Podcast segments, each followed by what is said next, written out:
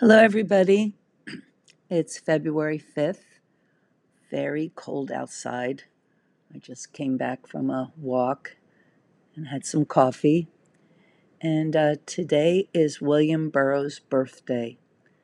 And William Burroughs, um, of course, the probably the the guiding light, or I don't know what one would call him. I don't like to call him anything, but of the Beat generation, he was very revered by them all. Um, Allen Ginsberg would, had his tremendous energy, and Gregory Corso, the youngest, uh, more of a romantic poet, and you know so many uh, great poets in that time, Ray Bremser. Um, so I was very fortunate to know many of them, and uh, I was especially fond of William. He was uh, a good friend and a great teacher.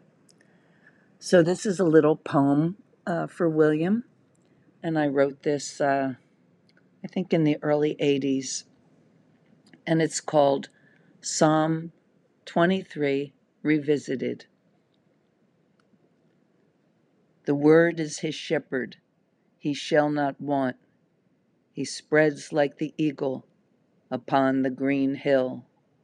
Boys of the Alhambra in vivid sash serve him still.